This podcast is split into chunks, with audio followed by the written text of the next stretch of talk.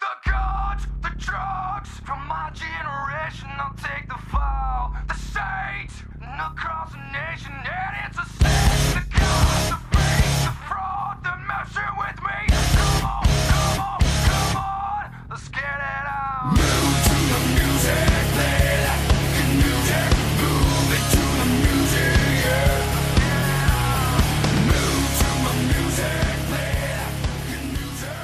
is up, everybody? Welcome to another edition of Curveballs and Chair Shots. My name is Brandon Tanguma. Sitting approximately six feet away from me is my lovely and esteemed co-host Dominic Hobson. Dominic, how are you doing today? Brandon, I have to tell you, I had uh, three days off Tuesday, Wednesday, Thursday. Went back to work today. I am tired and sore, so I'm here for you and the thousands of fans. Just make sure Don't this sell pod- yourself short. Millions millions. Sorry, and millions. I'm here to give these people the best show possible. How are you doing? I'm doing okay. Did did my other podcast today. Normally I do it on Thursdays, but had to push it back to Friday because Philip moved into his new house. So shout out to Philip. Well, let- let- let's let's make it clear here. This was a one-time thing. You know, Fridays are my day. So this might be my flu game right now. We've been watching The Last Dance on ESPN. Might be running on fumes right now, but I'm gonna push through it for You're the millions and millions. Frickin' trooper. I know. I I said freaking because I'm gonna see how long I take, how long I can go without cussing. It's my little game I'm playing today. fuck. And I, I already I, lost. No, no. I, okay, yeah, you lost. I'm still playing. Well, let's It's like a typical Fortnite game. You know, you die first. It's fine. If you guys would like to go check out our stream, go to Curveballs and Chair Shots on the YouTube. We have multiple streams out there. We have a short clip of Dominic. Not well, he does clutch up. We also have another game or two where I clutched up, even though technically it wasn't live on stream. We went back to the replay because before we went live, me and the studio audience played a game and we clutched up. Yes, we clutched up. Me and the studio audience, a better duo than the engaged couple of Dominic and the studio audience. Sorry, the dog is freaking out because he doesn't know that I have his toy. Hey, hey, I have your toy, buddy. It's right there. It's going in my pocket. You can't have it. I am not the weak link of the team. It is you. So It's me. it's you. If it's not me, it's you. Well, let's just jump right into it. We got a lot of NFL news to talk about. Fallout from the draft. We got some other moves that have been made. Jameis Winston has finally signed with a team. He will be going to my New Orleans Saints. He basically signed the veteran minimum, one year, like around a million dollars or so. Don't exactly know the exact amount he's signing for, but pretty low. And obviously, after everything's kind of fallen through, the draft has gone by. Not a lot of spots open for quarterbacks as of this moment. And the Saints also signed Taysom Hill to a multi year, I think, over $20 million contract. So the Saints have locked up Taysom Hill for a long period of time and have basically rented Jameis Winston for next year. My question is they've been very vocal, Sean Payton, that is, about Taysom Hill being the future of the team. Yet you bring in Jameis Winston, who maybe arguably could be considered a better quarterback than Teddy Bridgewater. And then you bring in, you sign, re-sign Taysom Hill, who you keep saying is going to be the, the start, or not the starter, but the guy after Drew Brees. Why do you bring in Jameis Winston at this instance? I mean, let, let, us put it this way: Drew Brees goes down, Taysom Hill goes down. Who do you want? Who do you have? I think Winston would be a good backup I mean, Jameis, backup. if Jameis Winston is slotted as the third quarterback, he is, I think, by far the best third string quarterback in the league. Okay, but okay, let me ask you this: being a true Saints fan, Brandon, Drew Brees goes down. Who would you rather have, Hill or Winston? I've been on the podcast multiple times saying that I like Jameis Winston. He got his eyes fixed. I know the boys over there at Trapdoor to Hell love themselves some Jameis Winston. But, I mean, if it comes down to it, Taysom Hill, I think, is unproven. We don't exactly know what he can do in the offense. Jameis Winston has more completions to the Saints than Taysom Hill does. Jameis Winston has 10 interceptions to Taysom Hill's 7 completions against the Saints. I mean, I- first of all, that's frickin' see, he said frickin' again, pathetic. But I do understand that he does have more completions technically. So, with that being said, would you, would you, so Drew Brees goes down, would you give it to Winston, and then the moment of uh, a bad play, interception, do you immediately take him out or do you keep rolling with him because he is the vet and you put faith in him or at the moment of you know something bad happens do But you technically? Taysom Hill is older than Jameis Winston. who's been in the league longer, huh? You have to look it up. I, I had to talk to my sources about that. Okay. But anyways, I think it is a, a quizzical move. I mean, if you can get Jameis Winston for pennies on the dollar, then obviously go scoop him up and grab him. But I think it, it will be interesting. Maybe not this. I mean, I think Drew Brees has been pretty good at staying healthy ever since he had his uh, injury back there in San Diego. So I don't think he's going to be gone. I mean, obviously he got injured last year, but you never know. I think the Saints will be good, and hopefully they don't have to worry about this quarterback controversy who's number two and who's number three. But I think when it comes down to it, I think they be, I mean, they've agreed to give Hill money for more than just one year.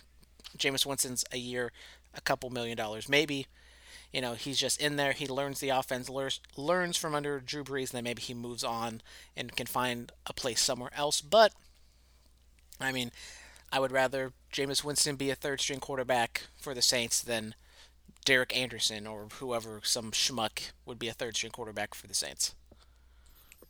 I mean, I, I understand why they signed him for the one year vet min. Um, I, I, I'm trying to think of a team that would need a quarterback, but I think everyone is pretty pretty set with it. Um, so I think he, I think he's probably in the right frame of mind. I think it's a good pickup for the Saints, um, as long as Drew Brees stays healthy. So I think Jameis is kind of looking at this to learn, you know, maybe rehabilitate his, uh, not his credibility, his. Come on, Dominic, help me out here. Rehabilitate his reputation. reputation. Thank you for your help, Dominic. You're welcome. Just to, you know, he can learn. He can maybe don't get in trouble. Don't and do, he don't do needs to work anything on everyone's per- perception of him. That if everyone perceives him as a washed-up, shitty quarterback, oh damn it, I said shitty. You made it about seven minutes in That's good. to cuss. That's good enough for me. Um, but if he can change everyone's perception, that would help him too. And Drew Brees and Taysom Hill, they've been together for a long time. They know the offense inside and out. So they're gonna. Jameis has to go in there, and if he slacks and if he is behind on the the playbook, then they're gonna let him know about it. And he's gonna have to catch up real quick, and he's gonna face the consequences. So I think if Jameis can come in, you know, learn the offense, do well, you know, doesn't get in trouble, I think maybe he has a, a chance of getting the starting job next year if Drew Brees retires, which it seems like a lot of signs are pointing to that or possibly he can move on to some other team later on down the line who you know maybe it's Jacksonville or Indianapolis or who whoever knows what's going to happen next year Buccaneers. maybe Tom Brady is just going to be there for a rental but Yep. another quarterback that is out there on the market now is Andy Dalton the Cincinnati Bengals drafted Joe Burrow with the number 1 overall pick Oh, go Tigers! There we go I wasn't paying attention. I was looking over here, looking at my my big calf muscle because I'm stretching. I didn't know you were pointing at me. I thought like you were like. pay attention to the me. podcast Dominic I can't. How do you pay attention to a podcast? I gotta stare at you the whole time. yeah I got to lock eyes No. No. Anyways, Andy Dalton gets released from the Cincinnati Bengals. Pretty, uh, we knew that this move was going to be coming, and late into the off season, or at least in the free agency off season, that not a lot of teams are out there in the running for a quarterback, as you kind of said earlier. One team that seems like a perfect fit for the Red Rocket is Jacksonville. Uh, Jay Gruden, former OC of the Cincinnati Bengals, is now the OC for the Jacksonville Jaguars. They're in the mode for a quarterback, maybe starting or backup, with BDN going on to Chicago. So seems like the logical fit. If not, I mean, there's always New England out there. Apparently, Cam Newton is not going to be with New England, and I mean, if New England was dead set on Jimmy G being the quarterback, maybe I completely forget who their quarterback is now. But it seems as though Andy Dalton's going to Jacksonville. I thought the. Okay, you know, you know, I don't watch college football. Isn't there some long-haired quarterback? Like really long hair? Are you thinking of Trevor Lawrence from Clemson? Maybe. He get drafted? He's going to get drafted number one overall next year. Oh, he's not in the draft. Oh, I kept I kept seeing hint this guy with long hair, and I knew was a college player, but I didn't. You know, that he got drafted this So year. So you decided to bring that up despite having no knowledge of what the fuck is going on. Well, no, I thought that was their quarterback, the New England Patriots quarterback. You know, I see a lot of things on Instagram. I- You know, I Dominic, believe you've said a lot of stupid shit on Oh this podcast, and that might be up there for the running. And it's only been ten minutes in, and I've already gotten that bit in. I've said a lot of stuff, stupid shit though. But just assuming that some guy from Clemson, because he has long hair, is the quarterback of the Patriots, despite having no reasoning behind I that. saw him in a jersey. in an orange jersey No, in a Patriots jersey. That's why I thought, oh, uh, because maybe it was a Photoshop because the. Patriots are going to tank for him next year. and that's what I think. Okay, well, thank you for for helping me. Okay, jeez. You know, Brandon, you said some really f- rude things before. That might be the rudest thing ever. Eh, I don't know about that. But anyways, Dominic, your thoughts on the Red Rocket being released? I mean, I, I'm not going to sit here and say he's a great quarterback or anything like that. I know he's he's a decent quarterback. I think like, I do agree with you. Jacksonville will be a good fit. for him. Underrated? Mm, what's what's what's after underrated? You mean like what's less than underrated, but not like overhyped? Yes, Normal? he's a normal quarterback. Okay. Um, my opinion. I don't think he's underrated. I, I think uh, because i I would say if he was underrated, he would have been. He probably could have led the Bengals to a better record than they had. Um, but uh, but that Bengals organization seems like they uh, don't know what the fuck they're doing. exactly. Seems like all the Ohio teams don't really know what they're doing. Nah, I hate to agree with you, but I do. Um, but uh, I, I do think Jacksonville will be a good fit. Um, I could probably see him, depending on how what happens in New England. I could maybe see him see him ending up there, but um, it, it, it literally all depends on what for the Patriots depends on what Belichick wants, and then ultimately, you know, what Dalton wants. If he'd rather play with the Jaguars, he's gonna play with the Jaguars. You know. This wasn't on the script, Dominic, so I'm going to throw you a curveball here. What the hell is going to go on with Cam Newton? Nobody signed him yet. Seems though the Patriots are out on him. Where the fuck does he land? Because it seems though there's really no other quarterbacks, you know, any teams that really need a quarterback at this point. Unless Um, you bring him into like Cincinnati or Los Angeles for the Chargers because they got the rookie quarterbacks and maybe learn under Cam or, you know, just not have the pressure of having the rookie start first year. I mean, I, that's a really good question. Um, in my opinion, I don't think he fits with the Patriots and Bill, Bill and Bill Belichick. Um, Why, Dominic? I, I feel like the way that they run their offense isn't how Cam plays. I don't think it would be a good fit. They, I they're was not. trying to race bait you there, and you didn't fall for it. Thanks, Dominic. Good job. Thank you. I'm learning. Attaboy. Um, I feel like uh, a, a team that makes. I mean, yeah, LA makes sense. Um, I think wherever he does end up, he is a starting quarterback. He's not going to take the second seat to anyone. So whatever team does go for him, he's starting quarterback. So I, I think yeah, LA might be a good fit. Um, Cincinnati. I, I'm, I think Joe Burrow's starting week one, so I don't I- really think that he's going there. It depends on pre on the preseason too. If if they bring if they do end up signing Newton, they say, "Hey, let's let you guys duke if it there out." even is a preseason. if there isn't a preseason, let, let's have you two duke it out and see who you know better QB gets the starting job. I, I think Cam would be like, "Yeah, no, I'm starting quarterback, and he could learn from me." Like like you're saying, but it all depends on you know what Cam wants. So What a Cam wants. What a Cam, Cam needs. needs. Mm, Whatever makes Cam happy is all he needs. beautiful. Welcome. Beautiful. Then some more quarterback news. We talked a little bit about this last week during our draft recap, but more news has kind of come out. The Packers traded up to get Brandon Love, quarterback from Utah State, right? Maybe. The f- the fuck I know. Come on, Dom, you gotta help me out here. You know, this is what What happens I- when uh, I Brandon, just okay. pull shit out of my ass. Brandon, I don't know anything about college football. I mean, again, not that I don't know anything about it, but the players, I don't keep tabs on them. I mean, you know, I didn't even know Joe. I thought it was Joe Bauer for the longest time. I didn't know it was Burrows. I mean, I mean, yeah, okay. I guess I do have a sports and wrestling podcast. I should know this stuff, but I know the main sports: professional, football, basketball, baseball, some hockey, some soccer, not a lot of golf. But let's let, let, let's be real here. I, am I supposed to know? His name's not Brandon Love. You know, it's a great name, but it's not. It's Jordan Love, and it is from Utah State. So I was like half right, half Doesn't Jordan. Fogle go to Utah State? Where's he? He went to Utah. Utah. Yes, Utah Utes. Shout out Jordan Fogle. Shout out to Fogel. Seen him a few times at, at an A's game. Oh really? Mm-hmm. Didn't say hi because I'm that kind of, cause I'm that person. You're not not friends with them. You're more of acquaintance. Mm-hmm.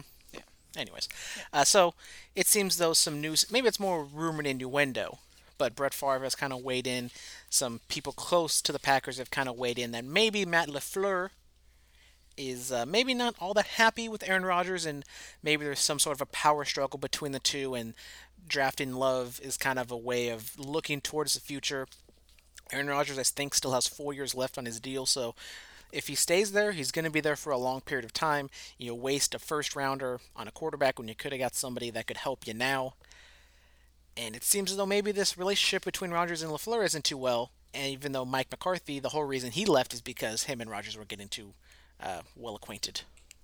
If you are a Packers fan, Brandon, just just for poops and giggles here, if you're a Packers fan, kind of was back in the day. I was a big Brett Favre guy. Was Brett Favre for Halloween one year. I can see it. so cute. I, Probably wore some Wranglers, huh? I had like the whatever by the the Halloween costume, so I had Oh, the whole did? gimmick. I was full gimmick. Oh, okay. Um, and here comes the the studio audience. I mean, the big dog. Sorry. Big dog. Anyways, um, you're a Packers fan, and I know a lot of Packers fans were upset with them drafting Love. Um, but are you upset? Okay, would you be upset if Rodgers left and they went with Love, or because the th- here's the thing, Rodgers' performance hasn't. I mean, he is still, I think, one of the best quarterbacks in the league, in my opinion. But do you kind of need to start, you know, passing of the torch before he gets to the point where he can't be worth anything anymore, or do you just double down on Rodgers and say, you know what, let's let, let, let, us get it get her done. I think you still got to go with Rodgers. Yes, he kind of had a, a mediocre year last year, but the team was winning. They made it all the way to the NFC Championship game. He didn't have to do everything like he normally does.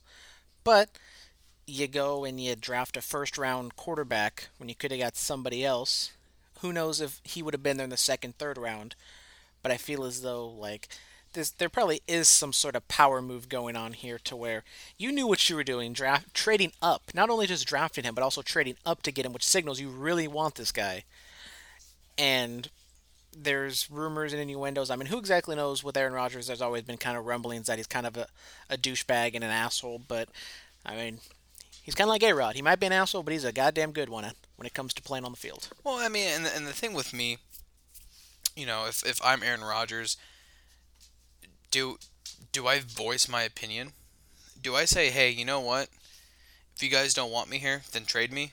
He's been pretty silent through this entire thing. He Exactly. Was, he was on the Pat McAfee show during the draft, and he got off before the Packers actually made a pick. But I think he even kind of speculated like what they should get, and I think he said maybe you know do some on the offensive end, you know, get a weapon or two or whatever.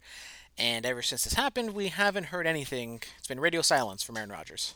And that that's the whole point. If the Packers weren't playing something, they probably would have drafted a running back, a wide receiver, a tight end, hell, even a you know O lineman just to you know protect Rodgers. Maybe give him a little few extra seconds in the pocket Or or somebody something. on the defensive end that could actually stop the run because they didn't do a whole lot of that during and, the NFC and, title game. and that too. But they go with a quarterback, and I feel like if I was Rodgers, I would voice it.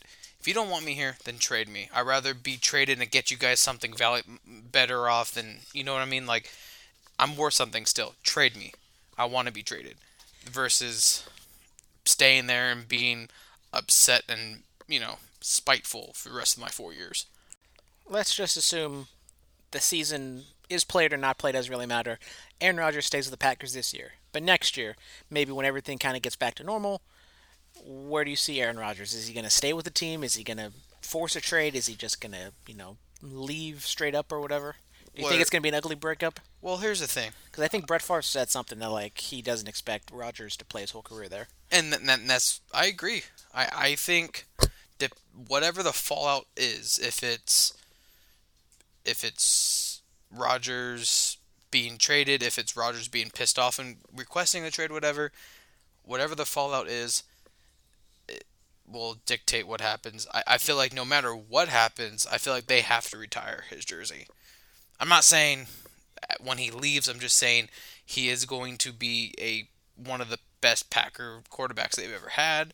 Um, but I I did hear, I did read, do a little reading that if he does request trade or if they are putting him on the trading block, that Las Vegas would be a real big market for him.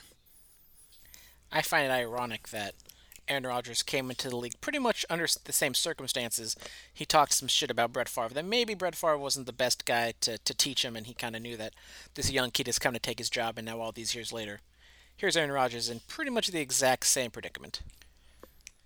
I mean, if what team would would you expect to trade for him? I mean, with that contract, that's a lot of money, and we haven't really seen a. Well, I mean, Aaron Rodgers is obviously on the back half of his, of his career, but I don't think we've really seen like that big name quarterback like be traded like that. I mean, maybe you can say like Alex Smith, but Alex Smith, I think, still is no Aaron Rodgers. Oh, 100% agree, but I also do do feel like that, you know, what are the Raiders known for? Taking quarterbacks and receivers and stuff like that that don't belong in the league anymore. So I mean, I, I honestly think if they if they can trade for him, they would. I do feel like they would give up Carr, and they would give up. They would probably give up somebody a lot that we would definitely need, maybe a receiver or somebody on the defensive side that like a Crosby or something like that that would really piss everyone off. But to get Aaron Rodgers, I don't know, that might be worth it. All right, let's move on to talk some football news not about quarterbacks, but now we got a wide receiver uh, being cut, declining their option. The Tennessee Titans have decided not to pick up wide receiver Corey Davis's option. Had a pretty productive year last year. Uh, the rookie, I am blanking on his name, but he had a very good year last year. But Corey Davis was was you know a good side piece, and they're not picking him up you know, a veteran wide receiver. I mean, pretty good wide receiver. What do you think uh, his landing spot is? Shoot. Um, I don't know. Did the uh, 49ers ever draft anyone to fill Sanders' spot? Do you know I think the head? 49ers did draft A a, receiver? a receiver, but I mean that is a good option. I think going to the Packers. Just talked about them. I think that could be a good Pack- yeah, option Packers would be a good as well. Kind of going with him and Davante Adams. Yep. But uh, I mean, I think any team really out there could could use uh, an upgrade at wide receiver. I, I mean, I don't see him putting up, you know, Antonio, you know, prime Antonio Brown numbers, but I mean, I, I, I feel like, you know, like you said, productive year last year. Don't think he's worth a whole lot of money, but definitely, uh, he if he finds the right spot and the right team, I feel like he he would be very very valuable. All right, and now let's move on to the NBA. We should have been seeing the conclusion of the NBA regular season at this point, and we were coming up on the NBA lottery, the combine, all the stuff leading into the draft, but all that stuff has been pushed back. The NBA apparently is going to look at maybe next week to start opening facilities. I mean, who knows exactly what's going on? We got some states individually opening up. California out here seems as though we're going to be on lockdown for a very long time. I mean, with the Warriors, I mean, I think it makes it's more uh, hurtful to the Lakers and the Clippers because obviously they're in the playoff hunt, and who knows what's going to happen with them if they just skip the rest of the regular season and go straight into the playoffs. What their options are going to be, but uh, Dominic, your thoughts on just kind of the NBA, where they're at, pushing back some things, and kind of being a little flippy floppy of when exactly things are going to start up, mostly because we just don't know what's going on.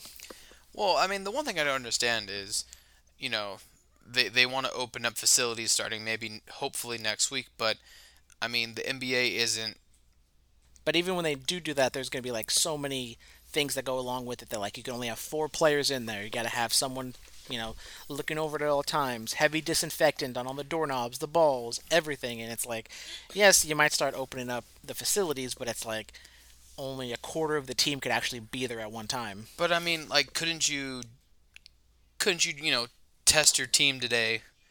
You know, say, hey, you guys are gonna, you know, I mean, I know it probably costs a lot of money and maybe be really difficult, but couldn't you find a, you know, hey, we we've deep cleaned this whole entire place. You guys stay here, or you get tested. If you test negative, you stay in this place. You guys can, you know, practice and be, you know, do your thing or whatever. Um, versus, you know, oh, four people can come in, four people can leave. You know, like it makes no sense to me. And and plus, like you said, certain states are allowing it. California isn't. It's you know, you have four what four teams in California, right? And you know, so those are four, and two of them are in the playoffs. I think one was in the hunt, right? Or no, Portland was in it, right? Well, Portland, Dominic, I hate to break it to you, it's not in California. Oh fuck! I mean, oh, I Dominic, you said a lot of stupid things on the podcast. oh But man, I was doing so well. Portland is in California. That that's Never up mind. there. Yeah, I I, I, assume you're thinking about the Sacramento Kings. yes, I was talking about the Kings, and they're not in the hunt. Um, Dominic's gonna mute his microphone and let you talk for a little bit. All right. So I mean, obviously the health and safety of the players and everyone involved is going to be the top priority. But I think the logistics and everything is kind of the hardest thing, especially with ev all these leagues trying to get back up into the swing of things.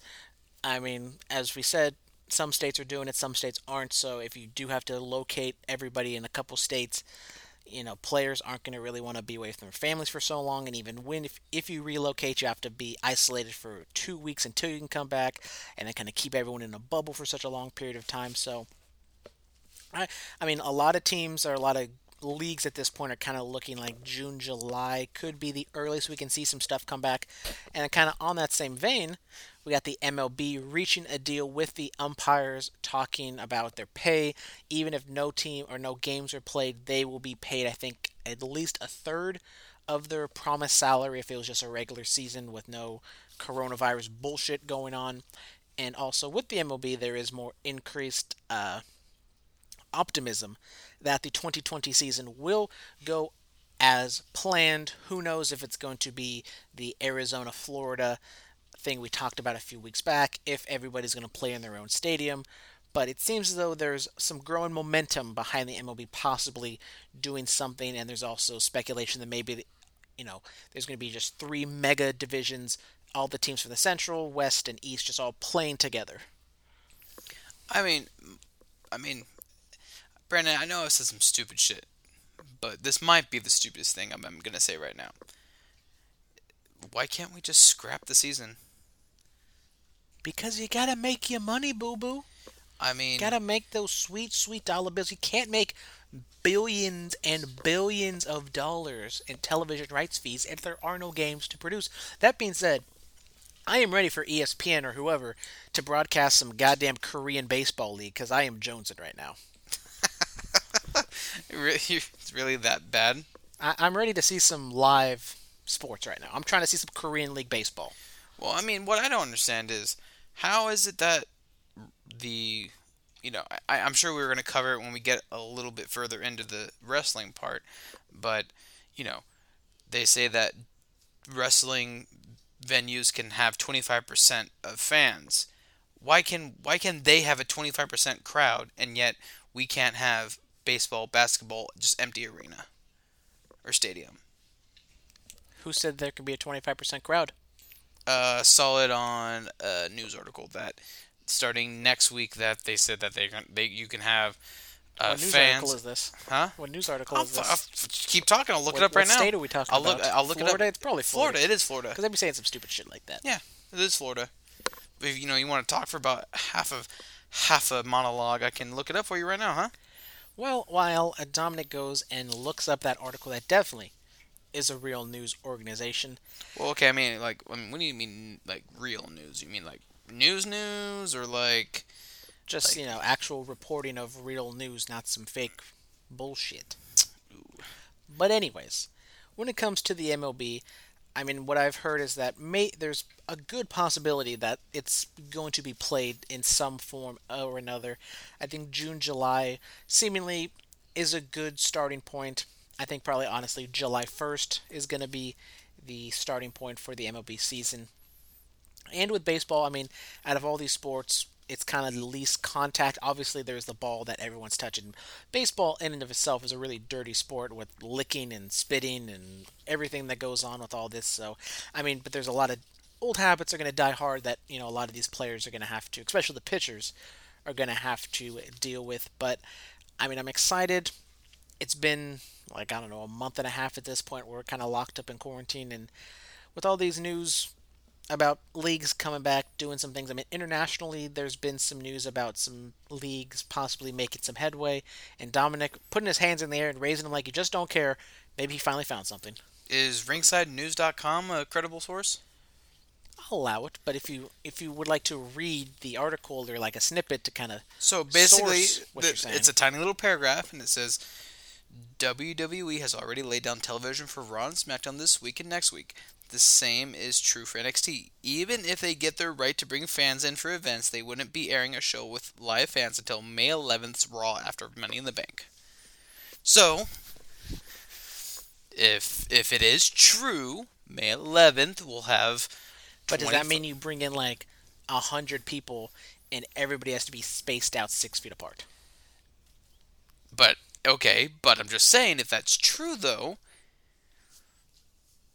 you can have that and yet you can't have just, you know, a few camera people, the ref and the players to play basketball or baseball or I think the thing that's really holding everything back is the testing. If you can get testing, you know, readily available, not take it away from the people who actually need it and the hospitals, the sick and everything like that, I think that's the one thing that's really holding this whole thing back is being able to test everybody involved, you know, be media, players, umpires, coaches, everything to where if you can get a test, get it within a few days and you you know that everybody is negative for it then at that point you can kind of isolate and do everything and you know be super contained. Because once somebody tests positive y- you don't know how long they've actually had it and then at that point it's Rudy Gobert all over again you just got to shut everything down would are you willing to risk your life just to watch baseball, basketball or something? no Okay. There you go. If you're not willing, I'll we'll probably put a poll out. You know, you know, should, should I put the poll out on the on the Twitter now? You know, you uh, can do whatever you want are you willing to die to watch live sports literally okay. There you go. I'll put it out right now. Okay and Josh Tyler and Travis could respond to it And they're all gonna call me. They're all gonna quote you and saying, Dominic, you said some pretty stupid shit, but this is the stupidest stuff by far. nah I think thinking that Portland is in California is up there Okay, that was just an accident. Okay, I know Portland's not in California. I'm, for some reason, I, I said in the hunt, and I was like, Portland's in the hunt. And, you know, yeah, you know, fuck you. Shut up. let's move on to the world of pro wrestling. Maybe Dominic will actually know a thing or two about this. But Cody Rhodes, apparently, well, Cody over there at AEW apparently has bought the rights to his last name. WWE has owned the rights for a long time. Cody has kind of been vocal in saying that if he really wanted to, he could use the Cody Rhodes name for all this time. But I guess officially, he has got Cody Rhodes. Maybe this is more of a merchandise and marketing thing more than actually in ring wise. But Dominic, your thoughts on Cody getting his name back? They don't have to do the cheeky Cody with Brandi Rhodes announcement that they've been doing. Do you really think they're gonna? He's gonna go back to Cody Rhodes, or do you think it'll just stay as Cody? I think he's done a, a pretty good job these last I don't even know how long he's been a free agent at this point, like four or five four years to, you know, market himself as Cody. I don't think he needs to go back to it. If he wants to do it for marketing and some other reasons for having, you know, the Rhodes name on some things, that's perfectly fine. But I mean it's not we say we call him Cody Rhodes all the time on this show, so it really doesn't affect me either way. I mean, my honest opinion behind the whole thing is, if he goes by Cody Rhodes, it, to me it. I mean, being Cody, Cody Rhodes, it, to me it doesn't. There's no. like real change in my opinion or anything. Um, I do understand, you know, him owning that name means a lot, but it's like, come on, just just own your name, but go by Cody. There's no point of changing it and being all weird and stuff. Just, just whatever. You know what he needs to get is Stardust. That's what he needs. I don't think he wants to get that back and revitalize Stardust. He should. Now we got some more releases coming out of WWE. They just keep trickling out. Don't know if this is all from the same time or if they're just kind of doing one. Uh, they keep releasing people, but we're gonna take them one at a time. All three very different releases, all in their own certain way. Gerald Briscoe has been released. Has he's been with the company since about the mid '80s. Been very vital in the uh, recruiting and talent development for, especially on the amateur wrestling scene. You know, bringing in Shelton Benjamin, uh, Brock Lesnar, you know, Gable and uh, oh my God, Chad Gable, and You got this. I believe in you. I thought you were gonna help me out here.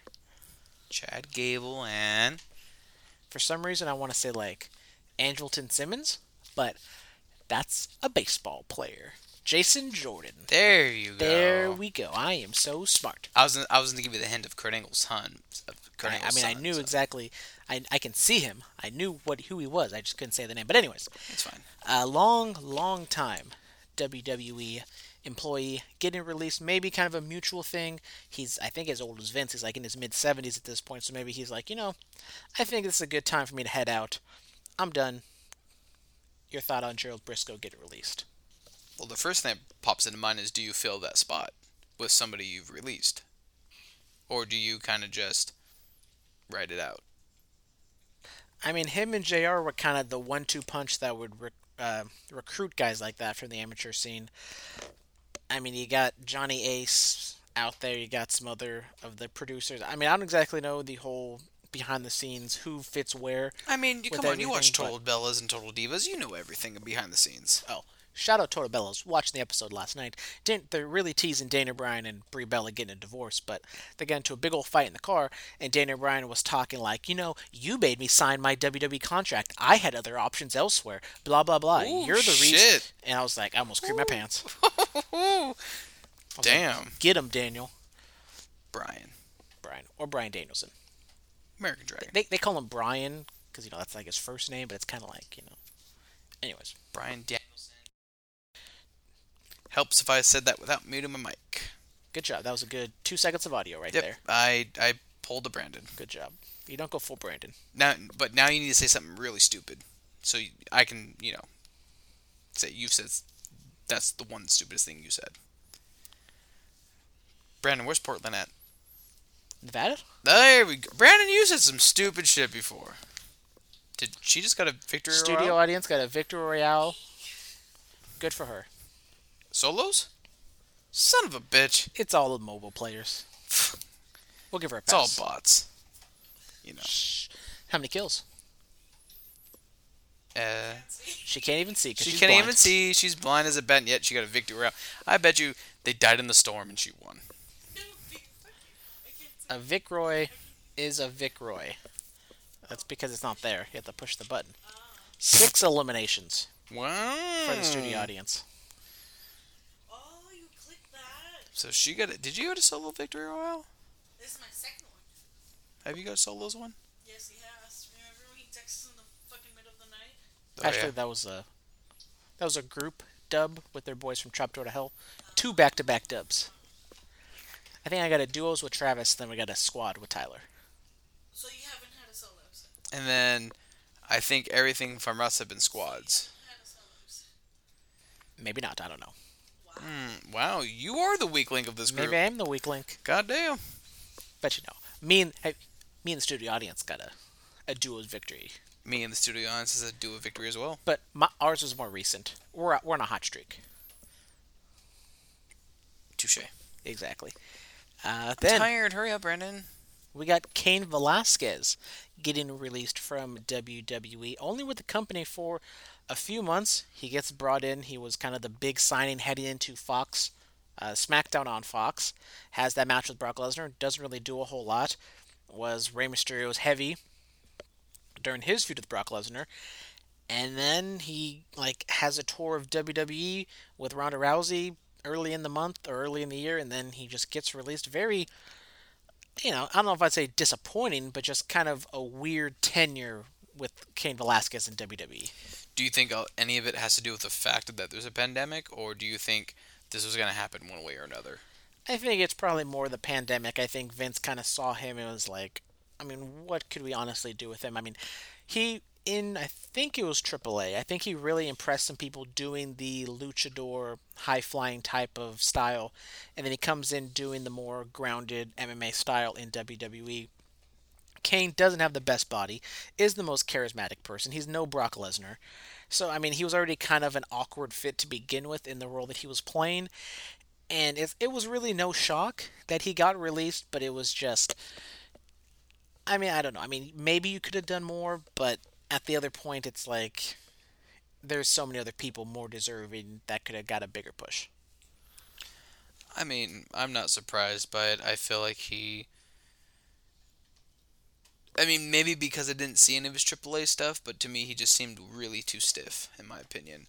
I mean, Brock is Brock. He's he's done this for years, and he knows how to wrestle and all that kind of stuff. But I feel like Cain was just way too stiff, in my opinion. So, not not to say you couldn't fix that, but I don't think, like you said, pandemic.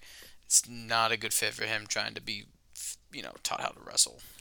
When you and the studio audience went to go see Luke Bryan back when concerts were a thing, I went to New Japan at SF State when live wrestling used to be a thing, and Cain Velasquez was there at the New Japan show. This was when he was kind of a free agent, kind of testing the waters.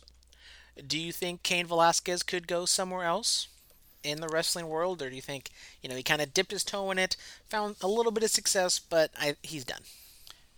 Um, see, and here here here's the hard part. Does AEW take him? I don't think so. I think it's either New Japan or AAA or CMLL or something. Exactly. Mexico. I don't I don't see AEW. AEW doesn't really. I mean, okay, they do have Jack Hager, or Jake Hager. Jake Hager, Jack Jake. He's a jack off, whatever. Um, do I see him going there and that they can make a little field of that? No, because he is, a, my opinion, a nobody in MMA. Cain if you bring in Cain Velasquez and that's going to be your main attraction is Hager and Velasquez, that's stupid. I, I, I do see him probably going back to AAA. Um, hell, I even might even see him try to make a reemergence into the uh, MMA somewhere. Don't know what. I don't think he's going to do MMA. I think he's just too old, too beat up. I mean, he had a lot of injuries at the back end of his career. But One more match. You don't you don't see one more fight. I mean, he's just. I mean, they try to make him like that new Mexican star, but it just didn't work out. When he had those big matches in Mexico, he didn't win. I mean, when he beat Brock, he was like the longest reigning uh, heavyweight champion at that time. But I think now the sport has kind of passed him by, and I. I mean, yes, if he comes back, he would be a little bit of a draw, but I don't think he's main eventing anything. He'd be like a semi-main or mid-card pay-per-view feud or match. Oh, Okay, sure. Then finally on the releases, we got a, I don't know if I'd say longtime veteran, but Curtis Axel, third generation wrestler. Uh, Michael McGillicutty, part of the Nexus, and all this other good fun stuff. He gets released, was with the B team for a long time, found a little bit of cult success there.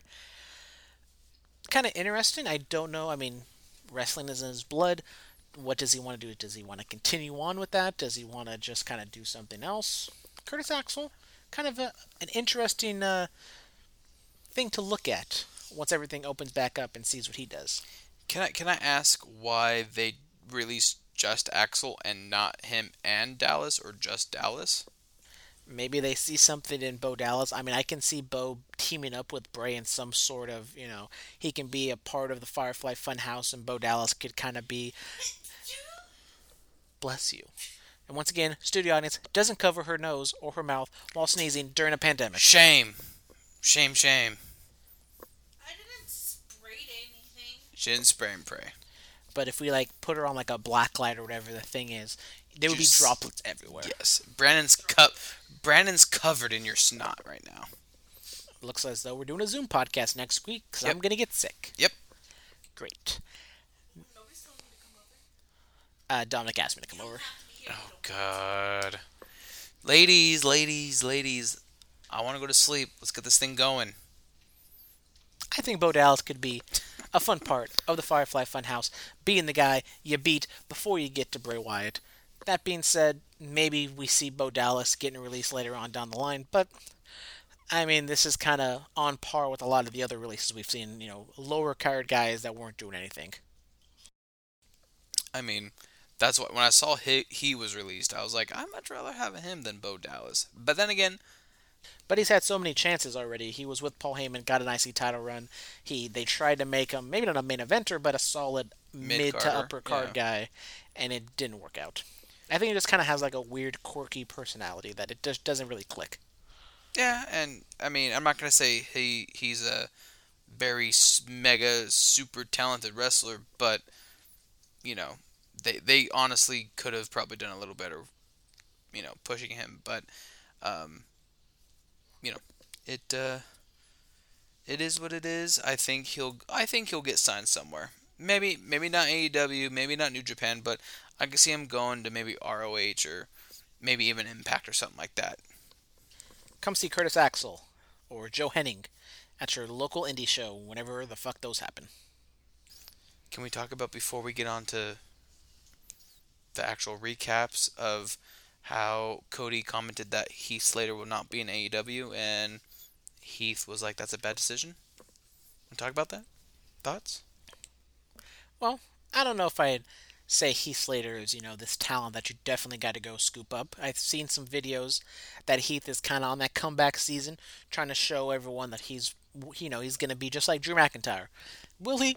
Maybe. Probably not. But, I mean, it was kind of a bold move for just Cody, because it wasn't on like a Reddit AMA or something, where Yeah, someone just asked him, he just straight like up, he just straight up said no.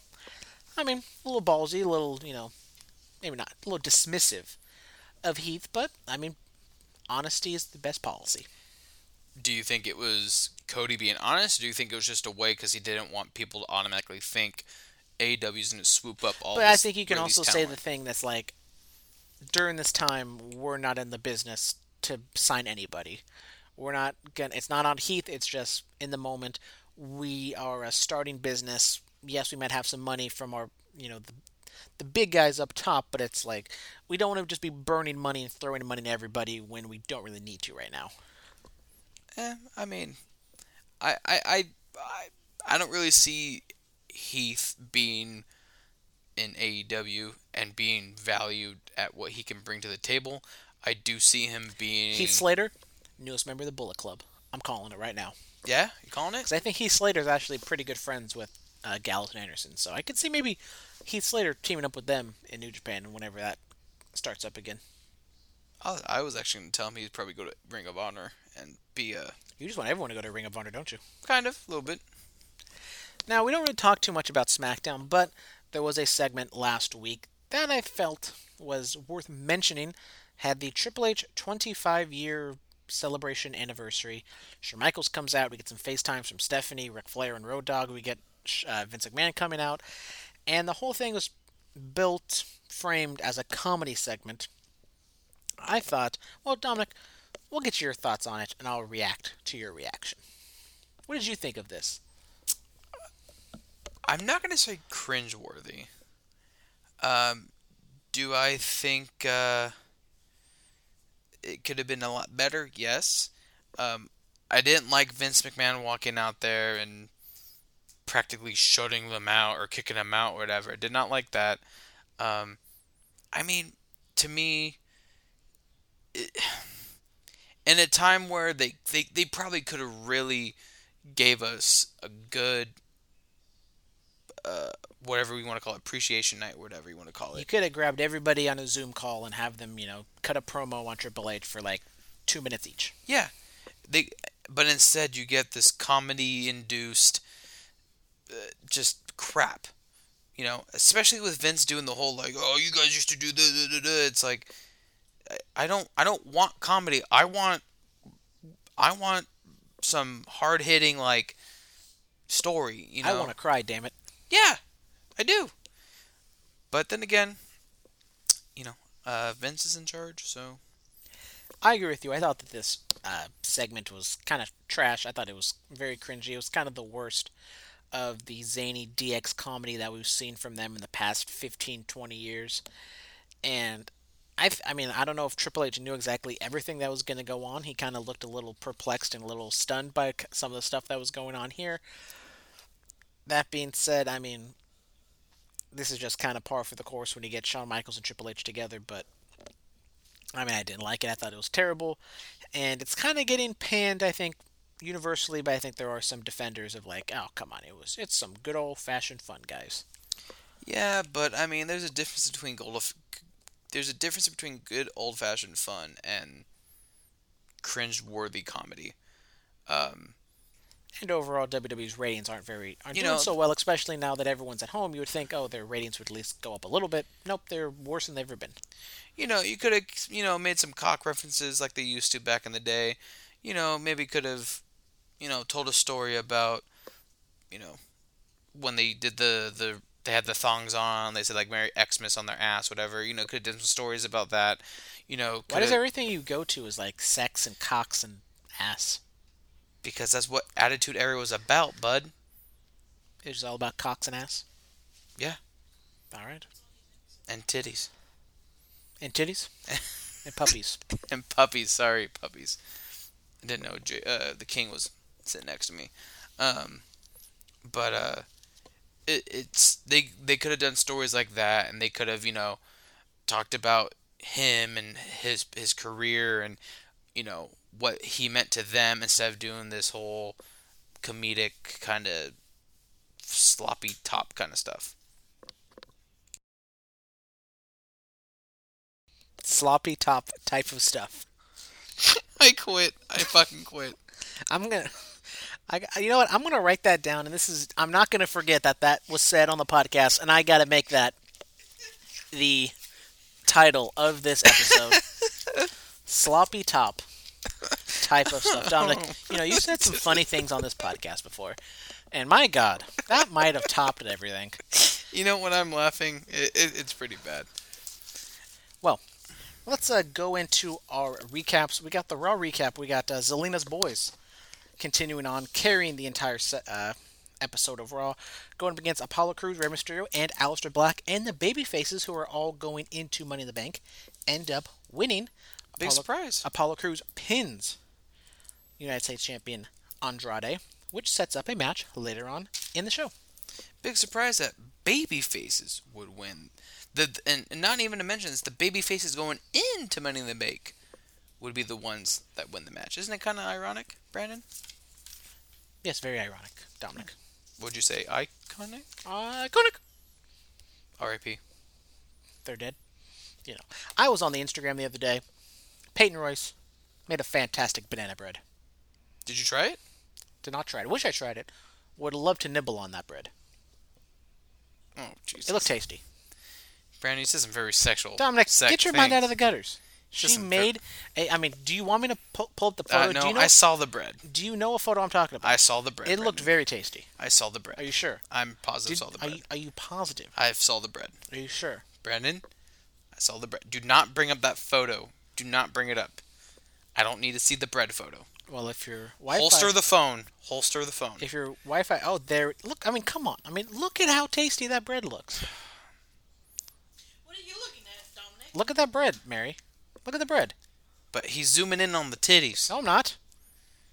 That's What what are you looking at? The bread. What were you looking at, the bread. But he's zooming in on the titties. That's why he likes the bread. Yeah, look. Look, I didn't zoom in on the titties. Look, I zoomed in on the bread. Brandon, where are you guys going? Where are you guys looking right now, huh? The bread. Okay. It's okay. He has pictures. He doesn't have a. Wait, what? I don't have a girlfriend? What? He. Oh, he doesn't have a girlfriend. It's okay. He has. He have a. Hey, it's called bringing up Instagram. I'm not a weirdo and just have him saved on my phone. I would never do that. Remind me uh, after the podcast to go through his phone, Mary. Thank you. A lot of pussy photos on there, though. Pussycat photos. Yes. And some screenshots of some sports news and stuff so I can remember to talk about on the podcast because I, mean, I've, I realize that's a lot easier than just to go on ESPN and try to just scope through it. Hey, let's stick. Let's just stick to wrestling. You know, you Okay. Brandon, you're you're getting a little sidetracked here. Sorry, talking about banana bread just gets me all hot and bothered. I, I can tell. Then uh, we got Asuka, Shayna Baszler, and Nia Jax. Apparently in a triple threat match, but then just kind of ends because Nia Jax does It's dangerous. She's a dangerous girl because she's not like most girls. I don't know if you. I don't. don't know She's if not you know like that. most girls. Is she the irresistible force though? Maybe Maybe. that's why she's not like most girls. Okay. You know, I I've always been wondering this. If she's not like most girls, does that make her a girl? She's not like most girls. Does that make her a girl? I mean, I think saying that she's not like most girls implies that she is a girl. okay. Want to clarify? Thank you. Then we get Bobby Lashley in a squash match. Tells Lana that he can't have her at ringside because she's just so beautiful. I guess still kind of going on the will they or won't they break up, but they weren't going as harsh as they were two weeks ago, so they're kind of just spinning their tires, going nowhere at this point. Or this is all a prelude to they're gonna can Lana and Rusev Lana gonna go AEW. Possibly. Possibly. We got Liv Morgan defeating Ruby Riot once again, Good for kind of her. putting the stamp on this feud. Liv, I guess, going on to bigger and better things. What is that? I don't know. The match itself wasn't that great, but I mean, they've kind of put an, a lot of time into Liv Morgan at this point, so I mean, I guess it's good that she's getting wins and kind of establishing her new character now. Can I ask you that, in for your opinion right now, Brandon, is that if they are pushing Liv over Ruby, is Ruby going to be released because of the fact that she is undervalued, underappreciated, and even underrated?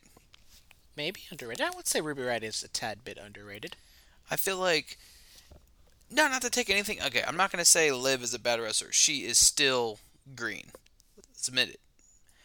But I mean, she's just as bad as Carmella or Dana Brooke or some of these other women who are kind of uh, even on a higher level than what she is. Ruby Riot, though, on the other hand, has been doing this for years, and yet she kind of is overlooked, in my opinion, because of the way she looks. The tattoos, the piercings.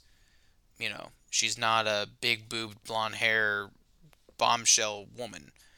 Do you She's no Liv Morgan. She's no Liv Morgan, yes.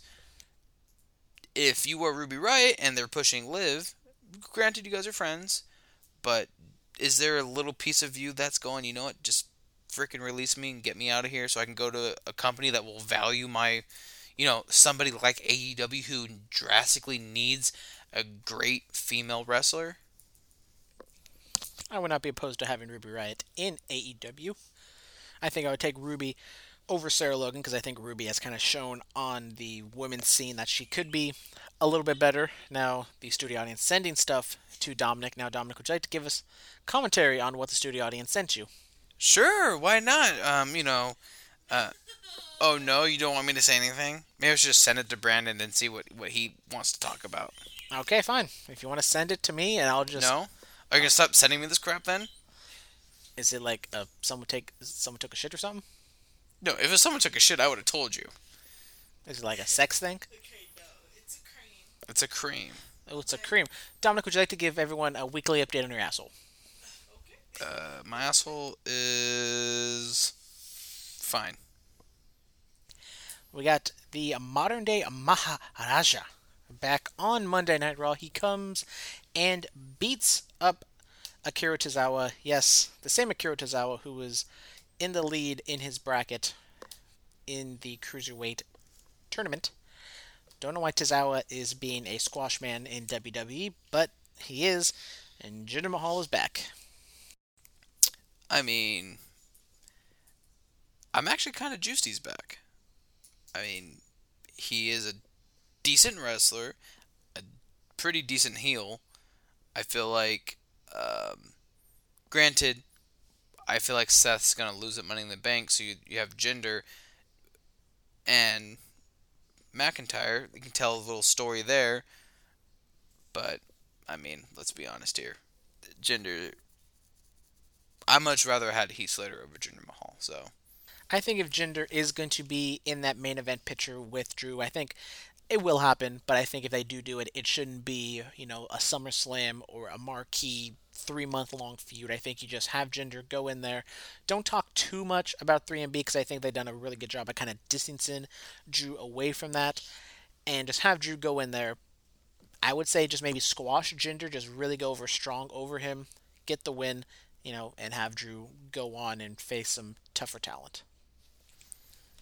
I mean, granted, hopefully all this stuff kind of blows over pretty soon, but would you bring in anyone to face Drew? I mean, I mean, Cain Velasquez. God damn it, no. I mean, like, on in, in all honesty, do you, would you bring in someone to face Drew? I mean, even if it's just a one-off thing, like, could could you think of anyone? that could- Honestly, I think Killer Kross or Karrion Kross could have been a good person to bring in straight from the indie scene into the main roster and be that top tier, you know, brand new heel. There's Lars Sullivan out there. Who knows what's going on with him personally and his health because he's getting over an injury. But I think Lars is someone out there that possibly could come in and do something. And I think also Killian Cross could be someone. Obviously, it's not going to happen because he's getting a Yeah. pretty good push at NXT. But I think just looking at somebody like that, that could have been a, a good opportunity to bring somebody in fresh, no nothing from NXT, and just literally bringing somebody new with nothing to go off of. And then I guess you still got to remember you still got Dream and Finn and Cole and you know you got some single competitors in NXT that will eventually be making their way up. So Speaking of Drew McIntyre, in that final segment, we had Drew and Seth signing their contract for the Money in the Bank uh, pay per view. I thought it was really good. Seth Rollins being cool, calm, and collected. Drew kind of taking Seth seriously, but also kind of saying that he's going to beat him. And it was very just straightforward, but I thought it was really well done. I think Drew has really been clicking all cylinders at this point. I mean, not not not to say that Drew's Drew was meant for this, but I think he being he, he was a champion in Impact and being a champion in a couple other places before coming back to WWE, I think it's really helped him carry this weight that is the world title. So, um, you know, Seth being a great heel that he is, I, I I mean, I find not to say that it was a great segment, but I think it was well put together. The only thing is, since there is no crowd, you can't really gauge on what's working really well and what's not. I mean, obviously the ratings aren't very good at this point, so you can maybe point to Drew and say that he's not doing a good job. But I think when it comes down to it, when you watch it, I think Drew has been doing a really good job. Yeah. And then finally, uh, Andrade takes an Apollo Crews. Via ref stoppage, Apollo Crews has a kayfabe injury. He cannot compete. He has been taken off of Money in the Bank.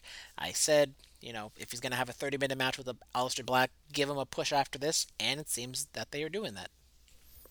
And I mean, do I think Apollo should, you know, be world champion? No, but I definitely think Apollo would be a great, great mid card champion.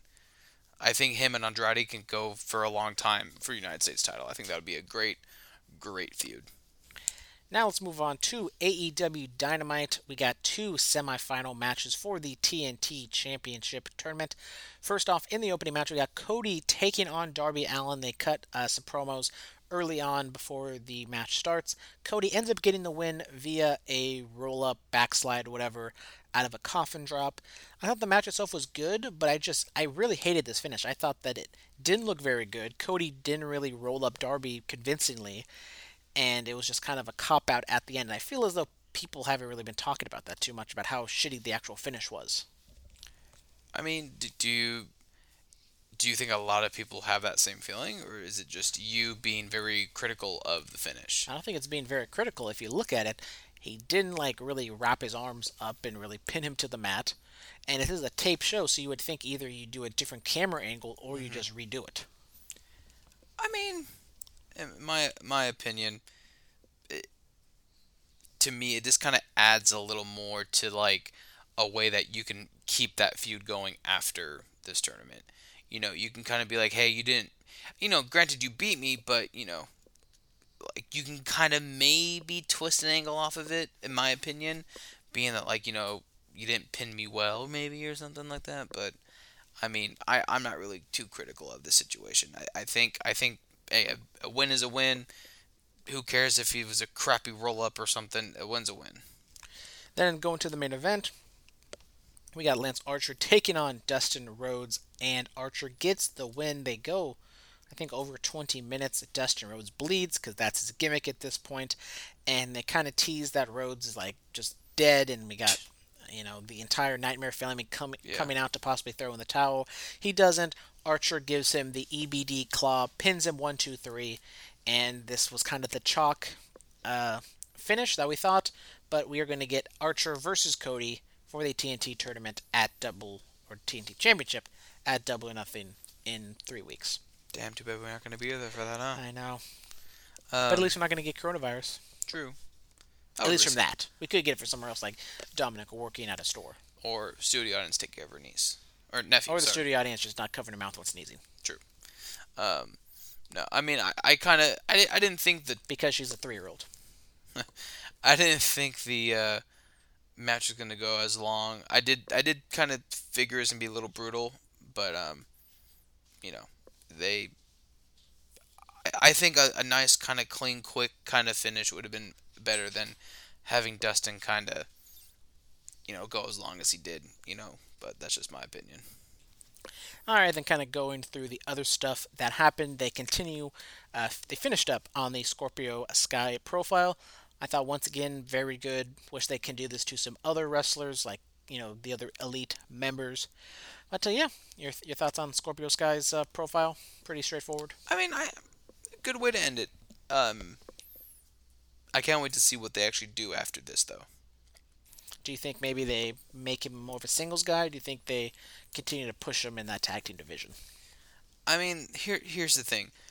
They don't have any black single stars, so I think Scorpio Sky is kind of that guy that you can look at and be like, you know, if you're gonna if you're gonna push him to kind of fill the demographic, I think he's definitely that guy. Yeah, and then on top of it too, I feel like out of the three that are in the trio, I think he'd be the better one to be a single star, and let Kazarian Daniels be the tag team. Then, unfortunately, MJF is injured again. He nicked his neck while shaving. He won't be. He wasn't on this week's episode live, but he will be there next week. So thoughts and prayers to MJF. Hey, keep your head up high, kid, and protect that neck. got another episode of the Bubbly Bunch. I thought it was probably the most entertaining one. A lot of cameos from celebrities and wrestlers. But once again, it's like this is your top heel faction, and they're being super funny, entertaining, you know, lighthearted stuff. Do have a question for you. What is that question, Dominic? So, in this week's episode of the Bubbly Bunch, you have the lead singer of Slipknot, Corey Taylor, on it. My brother Josh did not know who that was. Really? Mhm. Wow. I was like, "Oh, Corey Taylor." He's like, "Oh, who's that?" I want to just you know, punch him right in his face. So, Corey Taylor's band, Slipknot, does Ties to NXT says the NXT's theme song exactly. or sings it. They also say it. So, my thing is, with him appearing on the Bubbly Bunch, do you think WWE would be petty and have them, well, not have them, but will remove their song from their intro? Maybe. Well, stay tuned to find out next week. Okay, that's what I want to say. All right. Uh, we got the best friends defeating Kip Sabian and Jimmy Havoc in a no DQ tag match. Something they don't really do all that often, so I thought it was novel and it worked. Uh, giving best friends a win. Jimmy Havoc kind of being the designated job guy at this point. Thought it was good, kind of especially since we've seen the best friends in Orange Cassidy a lot. I mean, all four of these guys. We've kind of seen a lot of wrestlers all being used in different capacities during this bulk taping, but uh, this was the last taping in this environment, so I think they've uh, done a good job really filling out all the television time with the same amount of. Do you do you like the tag team of Havoc and Sabian? Do you actually like it, or to me it doesn't really seem? It is to- kind of an odd couple tag team, you know, the pretty Europe. Dominic, are you okay? Somebody dead? What? Was it, was it just a thirst trap? Oh no. Okay. Holy crap. Okay. I I. We'll, we'll get get to the end. Get get get to the end, and we'll we'll, we'll discuss what what just made me freak out On the podcast or off the podcast? on the podcast. Okay. Yeah. Uh, so then we got uh, John Moxley cutting a, I thought a really good promo, just very straightforward. I think he was out there in the Las Vegas desert. Cuts a promo saying that he's going to be there next week. Uh, very babyfacious of him saying to, you know, stay at home. We're all going to get through this together. You know, wash your hands, social distancing, and call your grandma. Uh, something that I think if this was in the WWE environment with the same verbiage, same wording, wouldn't have come across as cool and authentic, but I think John Moxley, the way he delivered it was fantastic and uh, really well done. And I'm excited to see what he does next week in that match against Kazarian. I mean, it, I, I don't. I, I wasn't paying attention. I'm honest. I wasn't paying attention. The John Moxley promo, Dominic. oh, I didn't really care for it all that much. Did you even watch it? Yes, I did. I really didn't care for. it. I don't.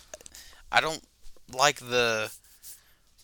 I didn't like how it kind of to me. It felt a little cliche, a little cheesy to me, in my opinion. Even though I, if you were listening to me, I basically said that that was the reason I liked it so much is because it was so God, wholesome. you're such a nerd. You know that? but he came across very cool. And if this was in WWE, it wouldn't have felt the same way.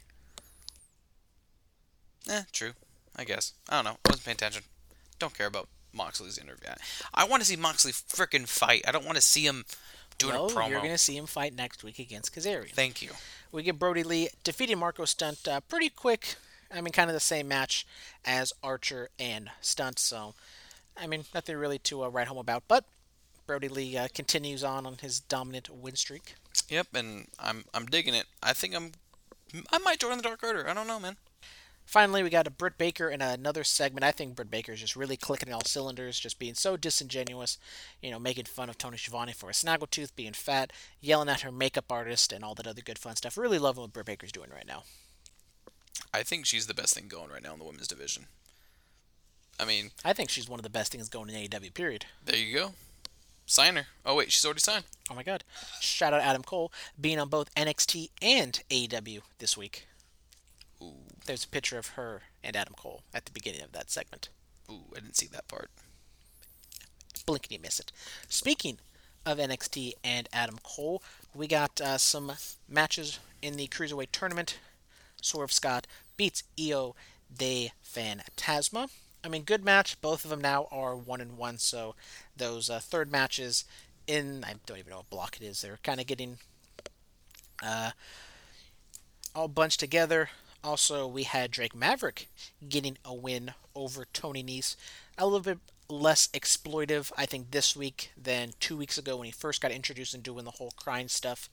But, uh, you know, two solid matches. I think they've done a good job of kind of using this tournament to fill some television time for NXT. If I'm kind of blown away by this Adam Cole being on AEW thing. I mean, I know he wasn't on it, but I mean, I'm kind of blown away by it. Do you think they'll they'll you know It was like a half a second of a montage of Britt Baker pictures. But still, do you think WWE would put like a cease and desist, like you cannot show him on your programming? He's our champion or something. Do you think they'll do something like that? I'm not a I'm not a lawyer. I just play one on television. I don't Dude, think you're not even on TV, dude. I just play one on a podcast. There you go. Thank you. I don't think that there's a lot of legal standing of showing a picture that maybe Britt Baker even took herself. Yeah, true. I guess. And technically, they're not like broadcasting that's Adam Cole. It's just that's Britt Baker's boyfriend, just like how Adam, just how Britt Baker was Adam Cole's girlfriend at NXT like last year or whatever. When she did the little like, oh my god thing, And then Boo Boo Face Stephanie. boo boo face Stephanie, hmm You wish you could Boo Boo Face Stephanie. maybe. And Ah, she did look at me. Good job. Cue the stink eye from the studio audience. then we got Candice LeRae, new evil Candice LeRae, the poison pixie or whatever, taking on Kacy Catanzaro. Basically, a way to introduce Candice LeRae's new dark heel demeanor, and she's pretty much just completely, you know, changed up everything in her gimmick new ring attire, new music, new hairdo, new everything. And I think it also worked out that Catanzaro is so small that LeRae is actually bigger than her, and I think that's going to be something that's going to be uh, hard for LeRae going forward because she is so small. But uh, I thought this was a good reintroduction of Candice LeRae. Um. First of all, I don't like the new look. Second off, Not a big purple hair guy. Not a big purple hair Is guy. it the black lipstick? It's kind of her whole look. I kind of not digging it. Um, She's not like Dakota Kai where she turns heel or Io and you just fall in love. I wasn't really digging Dakota Kai. I mean, yeah, I guess I wasn't really digging Dakota Kai at when she turned heel either. Io though, definitely. We will talk about Io in a little bit. Okay. Are you going to finish your thought on Candice or just going to stop? Nope. Okay.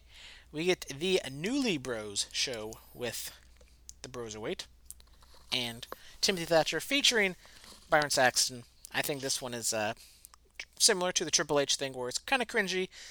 Kind of liked it, kind of hated it. I, I mean, when it comes to Matt Riddle, I feel as though they're leaning on his stoner comedy persona a little bit too much. Is it weird that I'd rather watch more of this than the Moxley promo? Yes. Okay, never consider me weird. And that's all you got to say about that? I mean, I thought it was. No, I'm not gonna say it was like good or great, but I mean, I much like I said, I much rather watch that than I mean, I like Matt Riddle's delivery and how he comes across. Or, I mean, not comes across, but, you know, just kind of the way he's playing his role. yeah. But I, I didn't really like the punchline and kind of the comedy aspect of, oh, I just happened to write this down when I don't exactly know what he's going to say. And it was just, I mean, the punchlines, the comedy aspect of it, I didn't think worked that well. But both of them, I think, played the well. Their Yeah, role but perfectly. it's like you said, the stoner vibe, so it's supposed to be kind of. And we also got a speed uh, mentioned in there. Matt Riddle saying that speed isn't really his thing. Oh, I get it. and he likes to, you know, his wife likes to wake and bake because she's a great cook. Oh, Yeah, a lot of lot of drug jokes in there. nice. Yeah. Right over right over the kiddies' heads, hopefully, because don't do drugs, kids. They're bad. Okay. You should know. Then Dominic, I hope you're sitting down. You're going to be very conflicted with this. Charlotte Flair defeated Mia Yim Oh God. in about 11 minutes, so obviously not a squash. Oh, that's a good, good, good length. Yim, you know, gets her stuff in. What she said. Flair gets the win in the end, and then Dominic's other girl, Io Shirai, comes out. They, mm-hmm. you know, banter back and forth, and we're gonna get Charlotte versus Io next week, Women's Championship. Boom, Dominic. His head's gonna explode for two weeks in a row now. Whoa. I'm not that, you know, corny. You know, you know what I mean, bruh. Would say it was a decent match. Um, I, I, I don't know if you feel the same way, but these female wrestlers, someone like Mia Yim, who's been in the company for a while now, who is a former champion, all the other promotions she's been in, why are they not giving her the title? Is it because she can't get the fans to stay behind her for long enough, or is she just not, you know, clicking any of the right boxes to to Triple H or something? But why is she getting? She gets a title shot, but then loses. She gets a small little push. because what then- Charlotte said, she's a good hand. that makes no sense to me. Then in the main event, we got Keith Lee defeating Damian Priest for the NXT and North American Champion. Good match, you know, kind of seen this type of match Yeah, uh, many times before, but uh, you know, nothing really to write home about. yeah. I mean, I've seen it before, so I'm kind of not. So next week, as we said, Flair Yeah. versus Io, and then we also have Adam Cole taking on Velveteen Dream. Interesting, especially with all the allegations thrown at Velveteen Dream that they're putting him in this high-profile match. I think Cole's going to win regardless. Yeah. But I just think why put Dream in this situation? Just take him off TV until you sort everything out, and then you can go to this match. I feel like you're kind of assuming he's guilty though over it. You know, if, if But you don't. I mean, you I, you could still have him like on television, I guess. But I mean, do you really want to have him like in this top marquee match like that? okay, who do you replace him with? Finn? Maybe Finn Balor will be there next week as well. Still don't know why they advertised that match with him and Dream and then not deliver on it. Yeah. Maybe some you know pandemic related issue. Probably. So that'll do it for us for today. Now, Dominic, would you like to go and tell the podcasting audience why you almost had a heart attack? So, you know, Brandon, we have a email, correct? I mean, Correct. Curveball and cs at gmail.com. and you know, we we've it's been what a good at least six months we've had it right, roughly, give or take. Long time. The only real question we've ever really gotten was on a Facebook. No real emails. Yeah. Questions. So, I just happen, just happen to log in right now. We have two emails. Oh my God! Holy crap! How right? many of them are from Bleach Report? Well, I mean, there was one, but we actually have two separate emails. They're from the same person, but they're totally different questions. One was, uh, Would you like to give this person a shout out? uh, they are a friend of the podcast. Oh, a friend of the podcast. They are he or not they. He I'm looking at some of his uh, work right now. He is in Brightest Day X. He has sent us two questions. You know, if you guys haven't, you know, if you guys don't know much about him, he is the uh, He made he made the logo for our podcast. There you go. I said and now. the Bulletcast. and the Bulletcast. and he, he- sends in questions to the Bulletcast as well. And you know, he actually does have a lot of. Uh, Shut up and say Can you just read the goddamn question, Dominic? well, I'm really trying. long. I'm trying to plug his stuff, man. Don't be a dick. God. it. Shut up and say it. both of you are being real dicks. God. Anyways, Mister Mister X, I call him. Um, he has. Uh, oh my God, Mary. Anyways, he. Uh, Mr. Inbrightest X. I swear to God, can you can you can you just put your hand over her mouth? Jesus. No, because she probably has some disease because she was, sneezing earlier. True. Um, so, so he just he just wants to know for his first question. He just wants to know, Brandon, what's our take on the Bengals' chances actually winning a playoff game, much less making the Super Bowl? Now that they have Mister um, uh, Trevor, what's the name again? Trevor Lawrence? God damn it! What's his name? Oh my God. Brandon, I'm fucking Me Joe Burrow? Joe Burrow. There we go. I'm gonna call him Joe Bauer again. Joe Biden? Joe Biden. um, what are their chances about winning a playoff game, nevertheless making actually making the Super Bowl? I mean, I think the Bengals are at least two years away from really making any sort of noise in the playoffs. I mean, Joe Burrow, I'm high on him. I think he's gonna be he's gonna be really good as long as you kind of build the team around him and don't fuck anything up. You know, build him. You know, give him a good, solid offensive line. Give him some weapons around him. AJ Green is there. Who knows exactly what's going to go on with him? But I think this year, if everything plans out, you know, there's actually a season.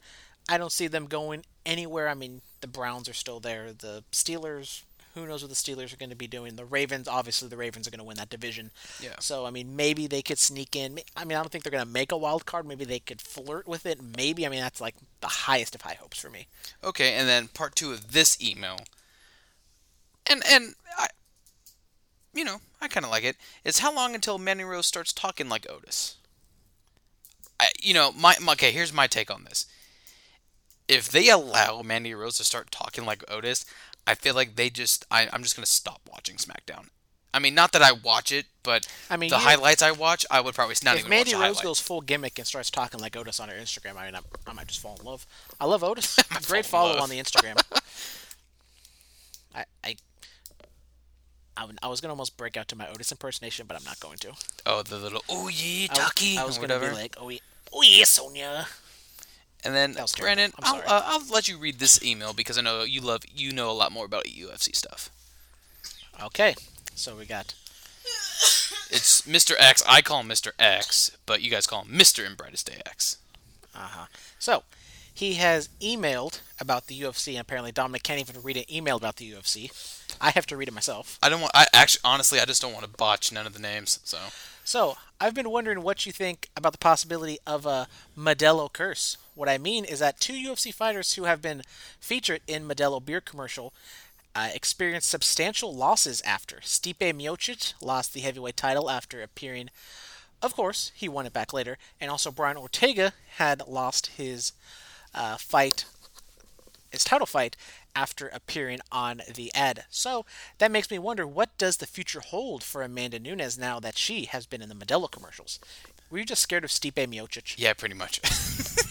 Anyways, I would have been. I would have read everything fine. I probably would have been like Stipe, meh, meh, and I, you know, you would have you would have buried me. I mean, I think Amanda Nunes is the goat. I mean, she's just running through everybody at this point. And Amanda Nunes has teased that possibly she could do something with WWE, which I'm not, you know, all against. I think she has, you know, really good personality. Who knows how uh, she's going to transfer in the ring. But I mean, the Modelo curse might be a real thing. Maybe we're onto something. So maybe next time she pulled out of the May 9th show, but maybe next time Amanda Nunes has a fight, maybe run to Vegas if Vegas is open. Put all your money down against Amanda Nunes, make a little bit of money thanks to Mr. Mr. X. There you go. I like that. I like that, Brandon. You know, I would give my opinion, but you know, like you just mentioned, UFC is not my. Uh, I, you know, I'm trying to learn, trying to get a little, you know, a little more into it, but it's not. It's still not my my my my, my sport of choice. UFC has announced, or Dana White has announced that there's going to be uh, some more fights. He's announced more lineups going forward. Next week we will have UFC 249 emanating from Jacksonville. Maybe a little bit of a preview there. Probably not, but I mean, we'll probably let you preview that. maybe, maybe. So shout Maybe. out Mr. Mr. X, Mr. In Brightest And Day British X, thank you for your And question. Shut up! I slurred a little bit. Then we got to lay off the beer. I You got to work tomorrow. I do. You can't be hungover. you know, if you guys want to follow in his footsteps and, you know, let, you know, I tried to give him a little plug on, you know, his Instagram and, you know, all of his designs I do that he does, which he has some pretty cool designs. If you guys should check him out on Instagram, Dominic and will, go, to, go to the Twitter. Dominic will tag him and all that other good fun. Yeah, stuff. I'll tag him. Definitely tag him on the Twitter now. Anyways, thank you all very much for tuning in. Uh, this has been another outstanding episode of Curveballs and Chair Shots for Dominic Hobson, who definitely knows that Portland is in what state is Portland? Oregon. Portland, Oregon, not Portland, California. My name's Brandon Tanguma. That's been the studio audience. That's been the little mascot. That's been the big mascot, and everybody in between. Goodbye and good night. Uh, bye bye.